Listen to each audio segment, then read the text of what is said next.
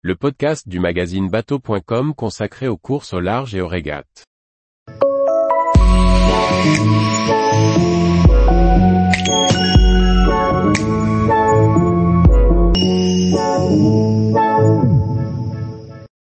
Journal de la course au large, 470, IRC, Pro Sailing Tour, The Ocean Race, Tour Voile et Ultime.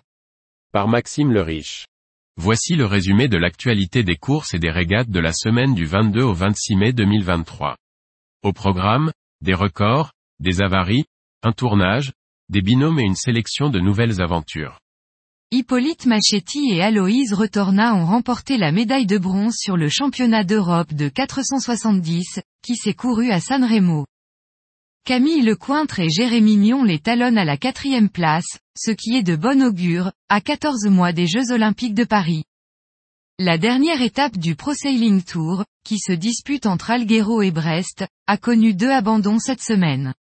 Wind of Trust, skip PE accent aigu par Christopher Pratt, s'est retiré de la course peu avant le passage de Gibraltar, en raison de multiples avaries. Viabilis Océan, mené par Pierre Quiroga, s'est dérouté vers l'Espagne suite à la rupture de son hook de GV. Avec un écart de 5000 entre le 1 et le 3e, les équipages encore en course régatent au contact, et devraient atteindre Brest dans le week-end. Charlie Dalin et Amaury Ross ont été blessés lors d'une collision entre l'Imoca 11 TH Hour Racing et un mammifère marin. Lancés à presque 30 nœuds au moment de l'impact, les deux équipiers ont été projetés sur l'avant, occasionnant un choc à la tête pour Dalin et une blessure à l'épaule pour Ross. Le reste de l'équipage maintient le rythme, et conserve sa place de leader sur cette étape menée tambour battant. La tête de flotte rencontre en effet des conditions soutenues, ce qui a permis à Holcim PRB de battre le record de distance sur 24 heures en monocoque, en parcourant 640 000. Le Tour Voile 2023 se courra en deux actes, et en Figaro 3. Le premier acte verra la course s'intégrer au Tour de Bretagne à la voile, tandis que l'acte 2 emmènera les équipages de Port-Aliguen à Pornichet, avant un finish à La Rochelle. Douze équipages sont annoncés pour cette nouvelle version de la course, dont la dernière édition a eu lieu en 2021. Une cinquantaine de bateaux vont s'affronter sur le plan d'eau canois du 30 mai au 3 juin. Neuf manches, dont un long parcours côtier, vont être courus par la flotte IRC venue de toute l'Europe. Relatant l'incroyable Vendée Globe qu'Yves Parlier a couru en 2000, le tournage d'un téléfilm destiné à France Télévisions va bientôt s'achever. L'acteur Samuel Le Bihan incarnera le navigateur girondin. L'IMOCA de Denis Van Weinberg, floqué de la livrée d'Aquitaine Innovation, a servi de décor au tournage.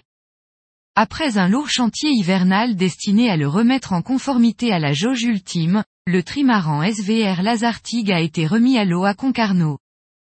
Maxi Banque Populaire XI s'est élancé pour un entraînement hauturier d'une quinzaine de jours. L'équipage croisera au large de l'Afrique du Sud avant de remonter vers l'Orient. Après un hiver riche en navigation, Sodebo 3 est entré en chantier estival et sera remis à l'eau mi-septembre. Justine Métro embarque Julien Villion pour toutes les courses en double de la saison 2023. Thomas Rouxel embarquera de nouveau avec Thomas Coville sur l'ultime Sodebo 3. Fabrice Kayak, dont l'Ocean 50 Realite est en construction chez CDK, embarquera avec Émeric Chapelier. Félix de Navacelle embarque avec Tanguy le Turquet sur l'Imoca Lazare. Vincent Rioux sera aux côtés d'Aurélien Ducrot sur le classe 40 Cross Call.